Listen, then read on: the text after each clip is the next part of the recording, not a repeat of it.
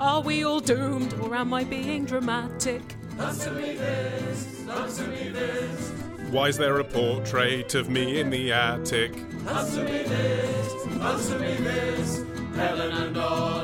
I want to start this episode, Helen, by reflecting on a listener who's going through some pretty tough times. That's a lot of them, judging by the questions. I mean, how does my toaster work? That's a tough time. It's, we all suffer along with that listener. uh, Callum, uh, he says, I'm 27 years old, and myself and my girlfriend of nearly three years have split up.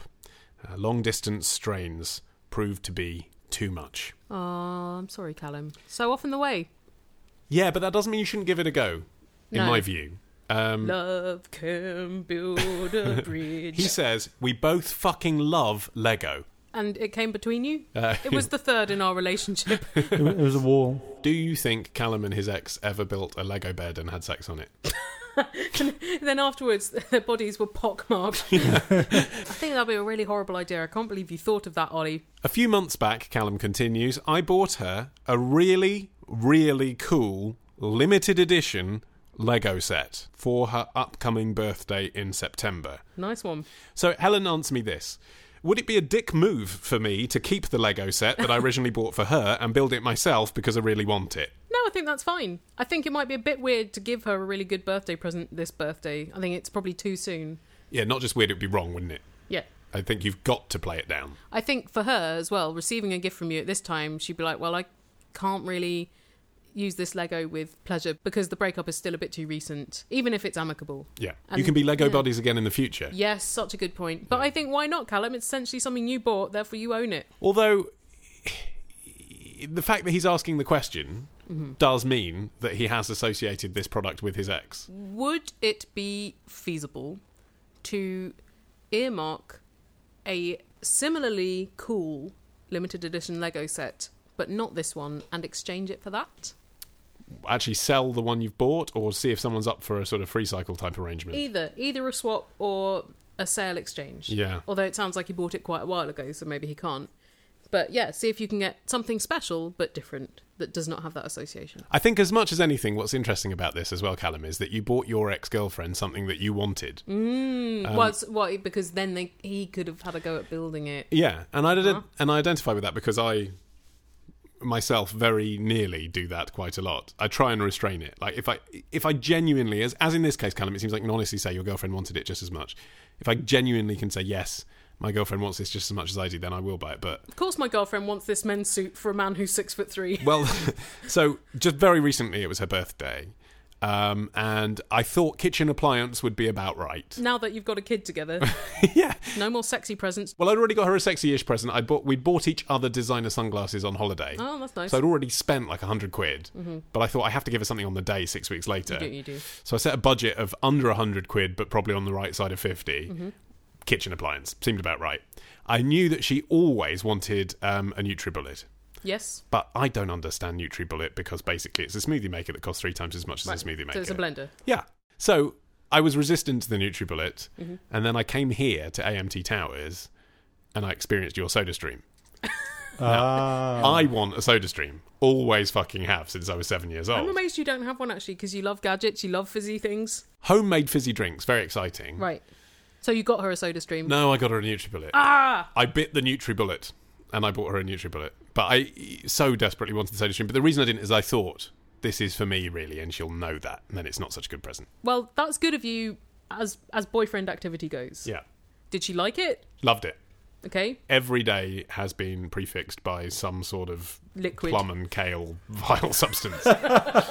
Here's a question from Jesse from Reading who says, "You know those baby born type dolls that defecate and urinate after you feed them?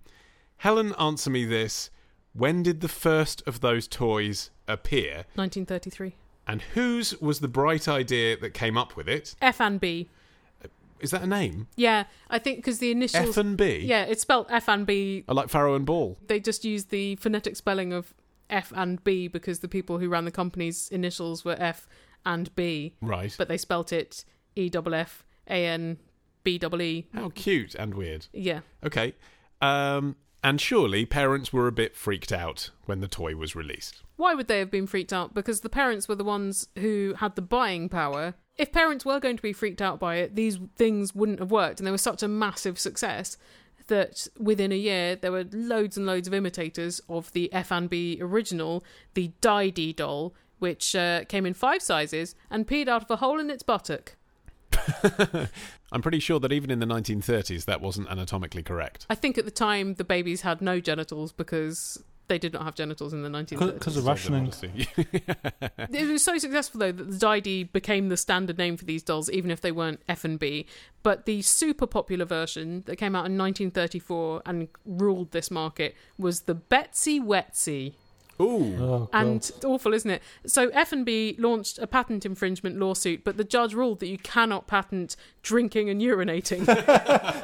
But actually, that hints at my question on all of this. okay, Because if it's so valuable to have toys that piss and shit themselves, why is it still 70, 80, 90 years on from that invention?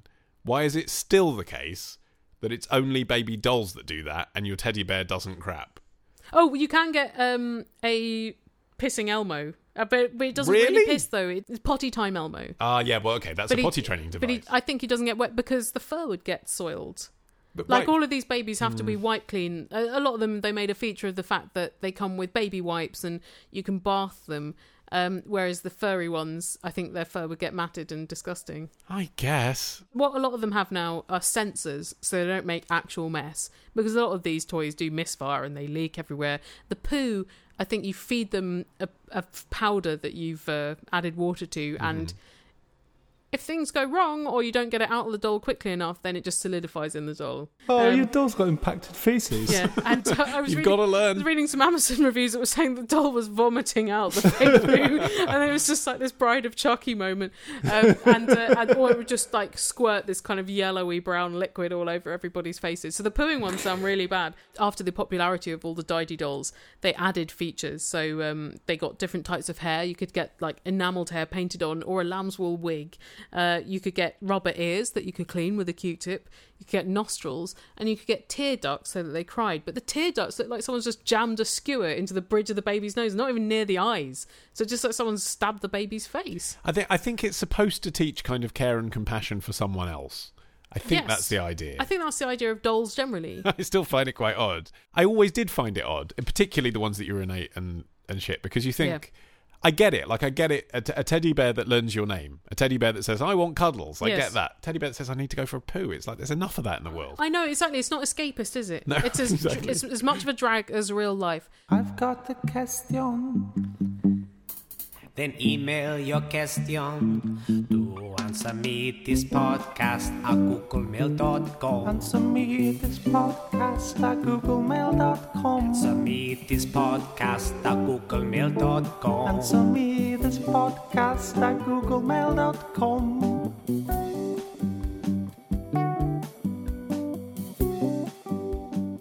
Here's a question from Andrew in Newcastle about weddings, or specifically wedding etiquette.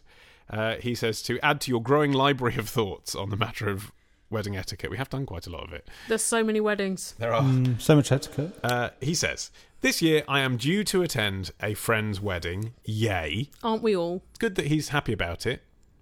Yes, that's often not the gist we get from questions attending friends' weddings. I have learned, says Andrew, that for their wedding favours, they will be providing each guest with a national lottery scratch Oh, card. brilliant! I love scratch cards. Oh, that'd be awesome. and then he says in brackets, unscratched. That's even better. Just Wow, as well. what a bonus. Uh, which led me to wonder, Helen, answer me this. What would be good etiquette if and hopefully when I win? it's good to plan for this, Andrew. Absolutely. Uh, Andrew says, I was thinking if I won a grand, I should probably offer to buy everyone drinks. That would take Yeah. care of it straight away in most weddings. Uh, do, you, do you know in other European countries, by the way, the idea of a pay bar at a wedding is just a completely bizarre concept. I agree.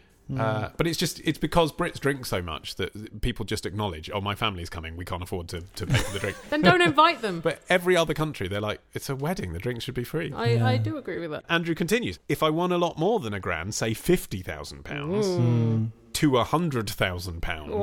Well, good luck. Yeah. It's not really to do with luck, is it? I wish sometimes on daytime TV, instead of saying it with a big smile, they had that skepticism when they said good luck. Good luck! Good luck. Dream on. Andy Peters is here with details of a car you definitely won't fucking win. Andy Peters himself is the prize. he so is. Um, if he won 100 grand, continues Andrew, should I offer to pay for the wedding or honeymoon? No, it will cost probably more than what you're going to win. Yeah, yeah. Yeah, if you won Fiver, it's not really an issue, is it? I think if you won 50 grand, it would be a nice gesture to give the couple something, wouldn't it? Well, this is it. So he, he concludes with this question Is there a minimum amount I can just keep without seeming heartless? Um, I'm trying to think of how I would have felt if we'd done this at our wedding, which I kind of wish we had, and someone had won. I don't think I would expect them to give me money. But then if they'd taken us out to dinner, we would have thought that's nice. If someone won 50 grand at your wedding, I mean, maybe not me personally, but like to, to pay a big chunk towards their honeymoon would be quite a nice gesture, wouldn't Uh. it? That's true. But uh, think about this not from the point of view of the bride and groom or Andrew winning 50 grand. Just think about this from the point of view of you, Helen and Martin, are at a wedding. Andrew wins 50 grand. Yeah. Yeah. So you're at a wedding, you don't know the bride and groom that well, you're just there as friends. At the back of the room, a man stands up screaming with joy, Oh my God, I've won 50 grand. Then you'd think, Oh, that's brilliant. Like uh when you see a raffle. Yeah, it's "Oh, just exciting. won Yeah, 50 yeah, grand, yeah. It's exciting. I, I, if I were you in this scenario that I've imagined keeping myself out of it, I don't know complex why. now. Um, I would be thinking, good on him. Yes. It might be quite nice if he buys us a drink. Yeah, definitely. It wouldn't occur to me, As a- oh, he's won 50 grand, he needs to buy the bride a honeymoon. oh, no. So No, no, no. therefore, just because Andrew's worried about it, that seems to me to be anxiety. Everyone else in the room will be thinking, well, the bride and groom decided to leave a scratch card on your table. You've won. Good luck to you. Yeah, I think that's fair. But I suppose Andrew, to even be thinking about this, is quite a generous chap. So I think maybe give them 10% of whatever you win above 200 quid. Giving them a tenner out of 100 quid is sort of rubbish. I think if you won a thousand pounds, spend the 100 quid on giving them a nice meal for their honeymoon or something like that, an experience, because the amount they spent on the wedding and the scratch cards alone Well, the scratch will cards. exceed they've, that. They've probably spent at least 250 quid on the scratch cards, Depends how haven't many they? people are there. If they've got 10 people at their wedding, then that's a manageable expense. But then if you won 50 grand, I think giving them 5 grand would be a lovely gesture and leave you with 45 grand, which is a very good get out of a wedding scratch card. Agreed. Andrew concludes that it would all be a lot easier if they'd just given little pots of chutney and some love hearts. Yeah, but that would have been crap. You don't know how lucky you are, Andrew. so that you do think the scratch cards idea is a good one. I think it's a fun one. It depends Yeah. whether there are a lot of people at your wedding who would A disapprove of recovering gambling. gambling addicts. yeah, either that or they have a strong religious objection. Like Mm. at a Muslim wedding, I think this would be a bad idea, wouldn't it? Probably, yes. I think it's funny. I think it's deconstructing the idea of the wedding favour in a fun way But also, actually, when you're pissed, it's exciting even to win a tenner, isn't it? It's It- great because then you can invest it in more scratch Uh, cards. you can you can imagine if they made a feature of it. Everyone scratches scratch cards Yes. now. A few people, like bingo, in a room of let's say there's hundred guests. Three Yeah. people are going to go. Oh, I've won a tenner. Yeah. That would be quite fun. Yeah. And then if someone wins ten grand, that's a story, isn't it? I think it's Andrew himself that is gripped by the feeling that he can't keep it all for himself. I think it would be fine to do that. I don't think you're that obligated to buy everyone in the room something. I think I'd probably only enjoy a scratch card in that kind of communal way. Um, the idea of people who sort of buy them, you know, with a magazine Hmm. and then and then. Well, actually, as I'm saying this, I was just about to say, don't do that. We- I went with my friends Ben and Nikki and our children uh, Our to children. go and yeah, Mm-hmm. You can say I can that say now. that now. Uh, Aw. to go and uh, look at bluebells in the spring That's around St lovely. Albans. Yeah, it was a very wholesome day, and I, I brought gambling addiction into it Oh, because of course you had to ruin that idyllic day. uh, after an hour or so of looking at bloody flowers, we went to the pub and I went across the road and I said, I'll buy some ice creams. Mm-hmm. I'd had a few drinks and I just felt the joie de vivre. I was I Yeah. was paying for the magnums. you were feeling lucky. I had three quid in change and I was like, ah, give me three scratch cards. Oh, nice. Uh, I've, I haven't done it for 10 years, but then I took the scratch, but it was communal because we all did it Yeah. together. I think for me, it's got to be about the doing it together. Doing it Yeah. alone feels wrong. I'll tell you what feels really wrong Uh-huh. digital scratch cards. What? That you can Yeah. go on the National Lottery website now, Nah. play a digital scratch That's card. rubbish. Yeah. You need to do it with a coin or with your key. Exactly. Or even your thumbnail. Yeah. Martin and I do them together as well on the twice a year that we buy one. Do you? I Is don't it a think we've done it spontaneous twice a year. decision, or, or do you have it marked in the calendar? it's scratch card day, dear. Christmas and birthday. Martin used to buy them when he felt the world owed us something because he was having a really crappy time. But yeah, I think if he'd done them on his own, then it would have seemed a little sadder. However, I'm sure there was one time where he came home and said, "I've got you a present," and it was a scratch card he had done. Ah, He'd not won anything. He, he was essentially giving me something that he was too lazy to throw away himself. Oh yeah, that wasn't really a present. No, it wasn't a present. I'm glad you realised that now. Yeah. Well, now it is time for us to take an intermission. yes, I've been desperate for a piss. And you're desperate to hear this part of episode 186 from back in 2011. And Everything was in black and white then. and this seems to be quite a popular part of Answer Me This in the memories of our listeners. But you can buy all of our first 200 episodes on our website, AnswerMeThisStore.com. Um, I need your help, guys! Okay. On the 13th of September, one of my best friends, Verity, and I are going to see Owl City play at the HMV Institute in Birmingham, and I have to say, we are so excited! Being as we are massive fans of Adam Young, I assume he's a resident of the Owl City, or maybe it's mayor. How do we push our way to the front? We don't want to cause arguments, but we really want to be as close as possible. As well as this, we have a little owl and two letters to throw onto the stage. I am an A student in PE, so I can throw well, but I, but I don't want to hit anyone. Uh, what's this owl made of? Logs? Uh, so, can you give me tips on getting the gifts on the stage? You wouldn't throw, would you, Ollie? That would put your shoulder out. If the crowd's on your side, Rachel, you could just pass the letter up from row to row. Ooh, I think that's very risky, Ollie, because presumably anyone who's in front of her is going to like Owl City even more than Rachel does, which, as we know, is a very, very, very, very, very lot. Yeah. And so they're going to be working against her because they don't want to be denied the hand in marriage of Adam Owl. they're going to rip that letter to shreds. I think it's all about being a little bit savvy. I know I know you've been a bit savvy by writing to us to try and work out your master plan. Well done for thinking ahead. We'll have a word with Adam from Owl City. Hoot! Hoot! That's- I think we should take a question from our question line, Helen. It comes to us all, Ollie. But if you want to leave a question on our question line, then you need to dial the following number. Oh two oh eight one two three five eight double seven. Or you can Skype answer me this. Hi, Helen Molly. It's Beth And Liam. from Sheffield, and we'd like to know how many people called Oscar have won an Oscar. One. Is it Oscar Isaac? It's not. Who's Oh, I Oscar Isaac? Uh, he's my perfect man. He's Lewin Davis inside Lewin Davis and Poe Dameron in Star Wars. and Standard in the film Drive. Is Right. it ring any bells yet? No, never heard of him. You didn't see the Star Wars. I haven't seen. Of course, I didn't see Star Wars, Helen. I thought it was the kind of thing you would have got drunk and gone to see. No, I absolutely made a stand this time round. Okay. You're an idiot. It was, it was by far the I heard best it Star was really Wars good. movie. Yeah, well, I, I like I like J.J. Abrams as well, and I like the Star Trek reboot. it's but just it's a fun movie. it doesn't matter. I've spent too many hours of my life watching Star Wars that I was just not prepared to do anymore, even if it was good. Well, no Oscar Isaac for you So then. wait, you sat through the really shit ones, so in order to you can make a stand on this one. Yeah.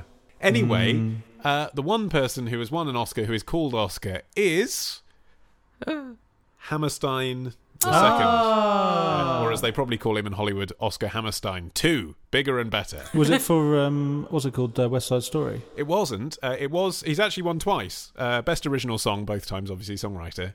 Uh, he won in 1941 for the last time I saw Paris from the film Lady Be Good. Uh, I've heard of the film, I think. I Hmm. don't know that song. no. I think Ebenezer Good was one of the songs, in the musical, but I've never heard that one. And Johnny Be Good Yeah. was the rousing finale. That's what an amazing family. And then in 1945, again, best original song for It Might As Well Be Spring from State Fair. Jeez, Isn't it weird? Like, you know, less than 100 years later, the Oscar Hammerstein songs we can name are not the ones he won Oscars for. But Scorsese won an Oscar, didn't he? Eventually, but not for a film. Something that- a bit rubbish, yeah. Yeah, like- uh, Not even Shutter Island. What bring was out, it? bring out your dad or whatever it's no, called. it wasn't as bad as that. What was Scorsese's Oscar for? Wasn't Casino. Should have won for Casino. Do you want me to look? Oh, no, hold on. It was The Departed. Yeah, yeah. Bring Yeah. out, bring out your Fine, dad. it's The fine. ambulance thing. Yeah. It wasn't. It was The Departed. Oh, is that not, not the ambulance No, movie? it's a thing with Leonardo DiCaprio. oh, that and stupid thing possibly where Denzel everyone's a Washington. Uh, Matt fucking Damon's spy. in that. Yeah. It's fine. It's good. Oh, it's it's, a- crap. Everyone's working for. s- Oh. It's not Men- crap. it's a men It is running crap. around it's a, film. It's a four-star New York gangster film. It's but it really shouldn't have won not. It's Best three and a Film. half stars. I thought anyway. it was set in Boston. It could be Boston. Fine, East it's, Coast. It's a four-star city film. anyway, it's, it's not even in Scorsese's ten best. But I sort of think it's probably always been the case. If you look at the musical winners of the Oscars now, uh, all the big names in popular music have won Oscars, but not for the, not really for the songs that anyone can remember them doing. Oh, we can nominate Bruce Springsteen for an Oscar. Let's do that. even Or- if you know it's not going to be a particularly memorable number. Or Oh, we can get Adele along for a Yes. song she wrote in 10 minutes by her own admission. Although it was great when Brett from Flight of the Concords won an Oscar. Yeah, for the Muppets. Yeah. that was fun. That- so I remember that, and I remember 3 6 Mafia winning with uh, It's Hard Out Here for a Pimp. I can't remember how the song actually goes. Harder than you think. So I have to sing it like it's a show tune. There have been four other people called Oscar who have been nominated for Oscars. Oscar Isaac. Um, Oscar Isaac is not on the list. Oh, bad luck, Martin. Uh, Brodney uh, for writing the Glenn Miller story in 1954. Okay. Great thing about that title is I haven't seen the film, but I know what it was about. All these years later, the marketing still working. Count Basie, right? yeah. Although, Who's Afraid of Virginia Woolf is not about Virginia Woolf. So don't trust anything. It's a clever title though that makes you know makes the observant reader think. Oh, I wonder if that is about Virginia Woolf. You're questioning it. You think it might have something to do with Virginia Woolf. And fear. It's not called the Virginia Woolf story. Then it would be weird if it wasn't about Virginia Woolf. Who's Anyway, afraid of Glenn Miller? That would be a good movie. uh, Oscar Homolka was nominated for Best Supporting Actor for playing Uncle Chris in I Remember Mama in 1948. Uh, Oscar Lagerstrom, uh, the sound director of Raffles, was nominated in 1929. Uh, and the final Oscar uh, to be nominated but not win was Millard for writing The Frogmen in 1951. So the Oscars success at the Oscars was very much a early part of 20th century and in the last 50 60 years Oscars have not made much of a mark at the Oscars. Correct. Anyway, your question, Beth and Liam, got me thinking. Can I broaden this out? Has anyone called Tony ever won a Tony? Oh, I bet they have. They have. I'm not quite sure what Tony is. That's the theatre award, right? Yeah, they've just had them. I thought possibly Anthony Hopkins, but I couldn't be bothered to Google how many Antonys had won. Yeah, I, I think that's okay. Although, well, it's not really okay because actually the Tonys is rather like Oscar. Oscar is the slang name, and they're Yeah. actually called the Academy Awards of Blah, Motion blah, Pictures, blah, Arts, and blah. Sciences. Uh, the Tonys are actually the Antoinette Perry Awards for Excellence in Oh. Theatre. I wonder how many Antoinettes have won one. exactly. So I should have looked into that too, but again, couldn't be asked because everyone Just calls them Tonys. Tonys. Yeah. Just Tonys. so Go on. right three, uh, 1973, Tony Walton for scenic design on Pippin. Great. Uh, he won again in 1986 for the House of Blue Leaves, Go Walton. Ah, uh, and again. Walton was very prolific he's overrepresenting the Tonys at Yeah, the Tonys. he's- uh, that- skewing the data. Yeah, I think that's right. for scenic design on Guys and Dolls. The second Tony to win a Tony uh, Uh-huh. is uh, Tony Strages, but here's a weird thing. Also for scenic design. What's in the water, Tonys? Why are all the Tonys doing scenic They've design? got a calling. Uh, Tony Strages, scenic design for Sunday in the Park with Mm. George, 1984. Oh, right. Uh, and then the final Tony was a playwright. The play was Angels in America, and Ah. the author was Kushner. Tony Ah, Kushner. yeah, but what I right. didn't know is he won in 1993 and 1994 because apparently there are two Angels in America plays. Really? Yeah, you wouldn't think it was the sort of thing like Lord of the Rings, would you, to be split across two parts, but apparently it was. That's a good wheeze, Yeah. isn't it? yeah. Do you think that there's something to do with naming trends there? Like maybe Oscar was not a popular name for a part of the 20th century, which meant there weren't enough Oscars coming up to be nominated for Oscars. And maybe Tony was a very popular name for people who were at their career peak in the 70s and 80s and early 90s. And working in scenic design specifically. How many people who are grandmothers have won, won Grammys? And how many people called Emma have won Emmys? How many Brits did Britney Spears win? I did look in to see whether Laurence Olivier had ever won an Olivier. but they're named after him, so that doesn't really count. Uh, well, no, but it could have been possible because I, it turned out because they weren't originally called the Olivier Awards; they were called, you know, the something awards for theatrical arts. Mm-hmm. They they named it in tribute to him. So I thought, well, obviously, when he popped his clogs, no, they'd been called the Olivier Awards since 1984. He didn't die till 1989. Yeah, but was he working in the 80s? So this is on it. Well, I stage? Mm. thought, well, is there a chance that maybe he got an honorary award at the Olivier's? He didn't get a lifetime achievement awards at the Olivier's. They really, he really wasn't trying, right? But that would be, I just think that would be amazing if it happened because there he would be on stage clutching an award, which With is his his, face on. own face. um, but anyway, no, it never happened. He'd, he'd won plenty of the predecessors to the Olivier's, and that's why they named them after him. If you could win any of the big awards, Mm-hmm. Oh, which um, would you like to put on your mantelpiece? It's got to be the Oscar, hasn't it? No, I think the Emmys are really pretty. And that's your that's how you judge it. Yeah. Look how nice it is. S- Someone holding a, It's a little pretty astrolabe. A lot of awards are a boring lump of perspex. I'd like to win one that is a statuette, Yeah, me but too. not of a golfer.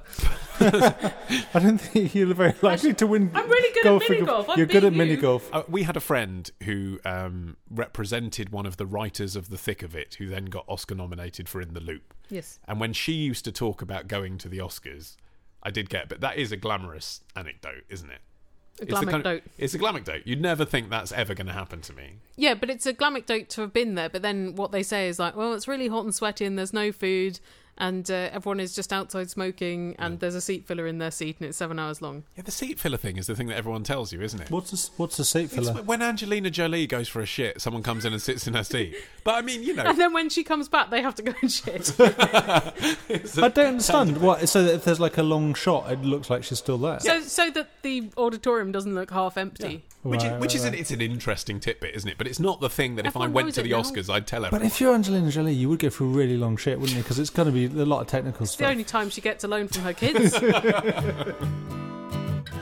I don't know if you've heard, but the former Prime Minister Tony Blair has written a book.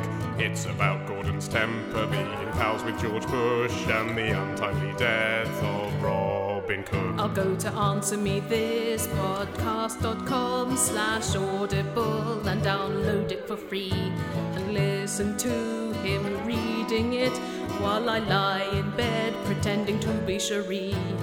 Yuck. I love those jingles we wrote in 2010. They're the best thing about this show now. They're haunting. They're- but the quality of the products available at Audible, more than 150,000 to choose from, that hasn't decreased over time. Increased, in fact, because there are more books for you to choose from than ever. That's right. And by getting your free audiobook, friends, you are supporting this show. For every person, I want to be clear about this. It's not just like it sort of feeds into the Amazon metrics and they're like, oh, yeah, answer me, this is a popular show. No. Literally, for every person who clicks through and gets their free trial, we get more money. That's how it works. They pay us per person. And you get a free audio You book. get a free audiobook. that is yours to keep, and even if you cancel your trial. And wherever you are in the world. So you can go to our website, click the link, and it'll take you to your local Audible site. Yes. So head on over to answermethispodcast.com slash Audible. Yippee-yo, it's a question from Stuart who says, I was listening to the song Who Let the Dogs Out by the Baha Men. who, who, who. Uh, Helen, answer me this. Who did let the dogs out and why? I think it's a bystander. I think the Baha men travelled together to the shops in their SUV, left the dogs in the car, and someone came past and thought they looked really thirsty, and they, they jimmied the door open so they could get some fresh air and not, not die in the car. That is not reflected by the lyrics. Oh, how do the, what are the lyrics about? The lyrics describe a party at which the men have started catcalling the women, and then there is the Cat like. calling, to mix animal metaphors. I couldn't think of another word because my brain was like animals, pets, pet words. Um, and then there is the line I heard a poor man shout out, Who let the dogs out? And then there is the chorus. So it's really a rhetorical question. So you could interpret it as being an insulting reference to women, Mm-hmm. implying they're unattractive, or it could be the men being the dogs with their rampant behaviour. Well, I always Yeah. imagined, you know, when there's the bit in the bridge where they sing, A doggy is nothing if he don't have a bone. Oh, that bit. Suggestive, isn't it? Uh, yeah, exactly. I always assumed that meant Baha man boner. Mm-hmm. Therefore, the Baha men themselves are the dogs. They're describing themselves. But who no. let them as the rampant dogs out who want to have doggy sex? I don't think it is about them, but either way, we're talking about humans being the dogs. Yes, it's an and they're- analogy. They are self-determining, Yes. and they let themselves out. And I think it is the men because the songwriter Anselm Douglas wrote it as a riposte to women being called bikes in popular culture at the time. Isn't the dog the a- not just a man but the animalistic id? Who let the uh, sexually charged animalistic part of these people's nature out? But it is a cover. It's not from the Baha Men's own brains. And do you know who did it first that gave the Baha Men's manager the idea? Uh, W- Was it Cat Stevens? No. it was Jonathan King. the sex pest DJ. Yeah, I mean the convicted child molester. I, it doesn't. I Jonathan mean, King. actually, on the one hand, I'm astonished because he's British, he's white, he's Yeah. middle aged, and he's completely from a different era. Let's just leave aside the sex thing. Um, but another way, I'm not because he had his finger in a lot. Oh God, you can't say anything, can you? No. but he did have his finger in a lot of pies uh, musically. Um, Well, this was under his uh, his band name Fat Jack with two Ks and his pack of pets. right. Uh, I don't He think didn't I write it though. You just said who the songwriter No, he was. didn't, so but- why did Jonathan King sing it? right. They heard it as a catchy thing, so it's quite complicated actually. The genesis of Who Let the Dogs Out, surprisingly. Hmm. So, I think, ironically, Jonathan King brought Genesis together. ah, jeez. Um, True. the origin of it is in the chorus, which was an advertising jingle um, on WBLK 93.7 FM Buffalo, the oldest urban FM station in America. Two men were working there writing these jingles, Patrick Stevenson and Leroy Williams. And apparently, Leroy Williams kept using the phrase, Who let the dogs out? which was slang he'd picked up in Miami in the bass and hardcore rap scene of the time. And what did it mean? Randy Men. So they put it into a jingle, and then one of the host's brother in laws, Anslem Douglas, heard it, asked if he could incorporate it into a song, and then he wrote the verses as his song Doggy. But then there was a lawsuit because uh, Stevenson and Williams never got any royalties or ever, ever a songwriting credit, when you even though say they wrote then the there chorus. was a lawsuit, presumably it was a massive international hit, and then there was a lawsuit. No one wanted a bit of a song covered by Jonathan King, I'm guessing. Yeah, well, Even yeah, because then. I, I think it was a hit in the year 2000, and the lawsuit was uh, in 2001. Thank you. The lawsuit was in favour of the jingle writers. Uh, and then the Baha Men's manager heard Jonathan King's version of it and said it was the most horrible record I'd ever heard, but I couldn't get the hook out of my mind. It is one of those, isn't it? Yeah, and then the Baha Men said we don't want to cover that. But then he persuaded them. It was on their sixth album. They've been together since the seventies under different guises and slightly different lineups. Huh. I, but I think it's kind of better, isn't it, to be a sort of one-hit wonder band because at least everyone remembers. I think it's a fun hit. Yeah, it's like Chesney Hawkes or Lou Bega, isn't it? It's Yes. that category of hit. Well, I think if you associate your one hit wonder with summer, yes. then you've got a greater chance that in the future people will think fondly of you. Hi, this is Elaine in Bristol. Helen and Ollie, answer me this. What is the link between theatres and Italian restaurants?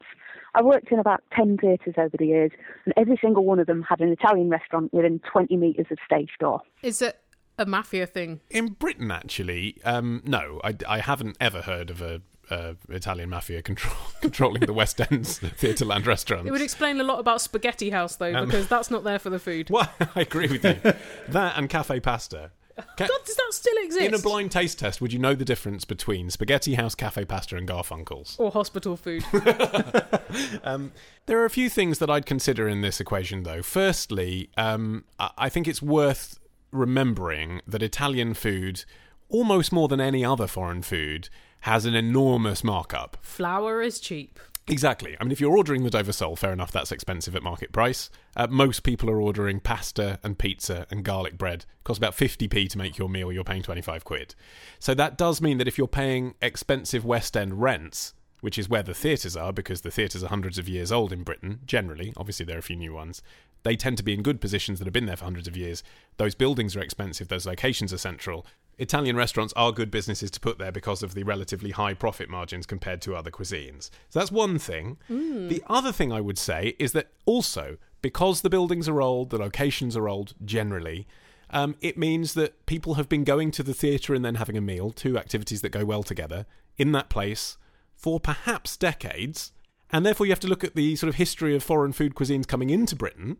And, you know, before we had curries, before we had sushi, before we had uh, American barbecue, Italian restaurants were the kind of staple thing that was different to a British calf. That if you were having a night out going to the theatre, you might think, oh, this is exotic, linguine. Oh, a candle stuck in a wine bottle. Exactly. And then it becomes habitual, doesn't it? It's not only that the businesses are there, it's that the businesses continue because the same clients go back and back. Another thing it could be is that these restaurants build up their theatre connections not just because people go there for their pre theatre meal, but because actors go there after the show. Now, if you've just done a show, it's 10.30 at night, you want comfort food and you don't want to spend too much money. You're not going to have a curry Mm. every night, but I could imagine that you go to a relatively inexpensive Italian rrestaurant every night after the show. That's why it becomes Simon Callow's favourite, and then it becomes a theatre joint. What I wonder is whether the process could work the other way round, because in Crystal Palace, there is the Italian quarter, where within about 30 yards, there's Patp, Pizza at the Palace, that Yeah. we've talked about before. Across the road from that, there's Lorenzo's. Across another road, 'cause it's a crossroads, there is both The Godfather Pizza and Il Ponte Pizza and other Italian foods. So surely that means a theatre must follow. it's only a matter of time.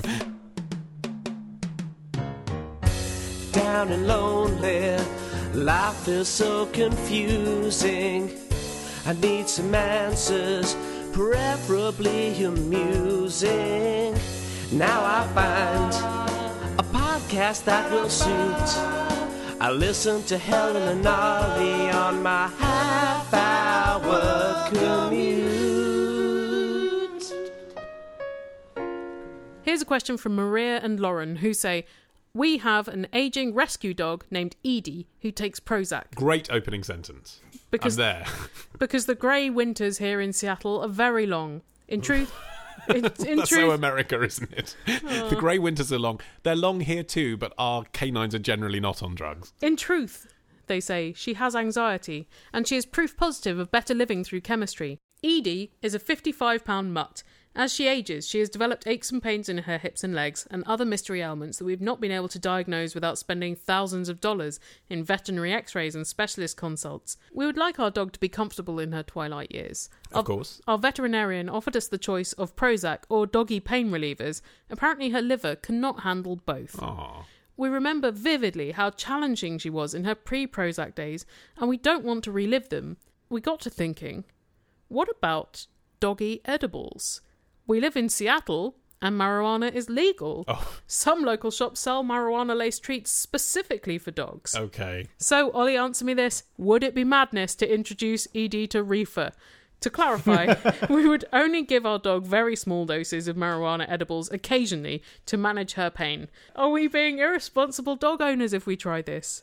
I, I actually can't label you as irresponsible wherever I go from this point. You're being very thoughtful, Exactly. seeming. You're, Hmm. you're putting more thought into whether or not you should give your dog drugs than most people do before they themselves have a smoke of a joint, aren't you? Good point. you won't be surprised to know that there aren't many scientific studies on this. Uh, although, actually, I mean, There are more than none. I bet there are some happening right now. well, this is it. I, I, I'm not quite sure why there aren't any because this particular scientific report would get well covered by the tabloid news, wouldn't it? And I do think, I mean, Martin, you're the scientist in the room. I think if you if you I'm not represented a dog weird scientist. it, but if you, if it's you, all the same. if you were in a, Physics, dogweed, whatever. if you were in a struggling university and you were the head of veterinary science, wouldn't Yeah. you think, wow, get some easy headlines, get some funding, give some dogs some weed? That's a fun research project. Because there's nothing more uh, an academic likes than lots of attention from the Daily Mail. Are you being serious? You wouldn't like your study to be widely reported in the tabloids and for people to be talking about it on radio and TV. You wouldn't like to work in an office full of stoned dogs. I think the big problem with this is is dosage, isn't it? Like, I mean, I don't think people are very good at judging their own dosage, but if you're looking at an animal which is much smaller than a person, the danger is you, you just get the dog really badly stoned and they don't have a, an at, at all a nice time. But I Yeah. think that's why she's talking about small dosage first. I and think seeing that's how it right. goes. But she's also a Yeah. 55 pound dog, which is quite a big Quite dog. a big dog, yeah. The combination with Prozac, though, let's talk about that. Mm, because generally, marijuana advocates will tell you, oh, there's no drug that it's been proven that if you combine marijuana with that drug, there's no drug at all that's been proven that the effects are worse. Have those studies been done? Well, they have, b- but just because you can't prove that it, like you know, causes death or cancer or something, um, both marijuana and Prozac can cause problems with uh, decision-making skills, motor skills. That's why you feel relaxed when you take them, right? So if you're effectively multiplying your dose of a relaxant. Even if the two drugs aren't bashing up against each other in a problematic way mentally, you're still not going to want to be operating heavy machinery. Now, for your Right. dog, that might mean catching a bone or walking down the stairs. Or shitting everywhere. They might Exactly. start shitting everywhere. So think about that. but this seems like palliative care. They're not expecting a cure for ED. They just want to make her twilight years more comfortable, Hmm. which feels like a safer time to experiment than if ED was, say, four years old and they might be dramatically shortening her life. I understand that you want to offer palliative care, and I'm not a dog owner, but I am a cat owner, and I am a father. and I'd want to know that it was the right thing. So until there's the scientific study say this is good as the veterinary medicine, I wouldn't trust myself to self-medicate. Here's an idea. Seattle, what's that? Three hour drive from Portland? Mm-hmm. I bet that they've been working on marijuana for dogs for years. Someone there. Yeah. Go down and have a chat with them. T- take a left turn by the compost share. Ah, well, with that, I think it's only right that we end this episode of Answer Me This. I, it's probably for the best. But it's also for the best that there is another one in two weeks' time, so please supply your questions via email, phone, or Skype. All of those contact details are on our website. answermethispodcast.com where you can also find details about how to uh, download our first 200 episodes and buy our albums and our apps Uh, What a lovely thing to do for yourself. it is another lovely thing you can do for yourself is listen to our other work online you can binge listen to both series of the modern man my podcast modern man man.co.uk 20 episodes of that up there trend sex culture that kind of thing helen Yeah, The Illusionist, that still exists. uh, theallusionist.org. And the Martin. Allusionist with an A, since you spelt yours out. Yeah, and Martin. Uh, songbysongpodcast.com. We're on to Tom Waits' fourth album, What is his fourth album? uh, Small Change. Really good record. Now that's Join what us. I call Tom Waits. it's my, my four. favourite. and if all that wasn't enough for you, uh, remember as well to get your free audiobook uh, So much by uh, audio in going this to world. answermethispodcast.com slash audible. Thank you. God, remember when uh, there wasn't much to listen to apart from this show and uh, the sound of your own breathing? And uh, Tiki Bar TV. You remember that? Oh, that's probably still going, isn't Probably it? is. That we used to nudge up against that in the podcast chart. Thought this somewhere it's video podcast. Now it feels retro. Well, tiki bars feel kind of retro. They did, but they always did. Okay, Yeah. that's the, the shtick. Anyway, this is a reference for probably only other podcasters. Back in two weeks. Bye.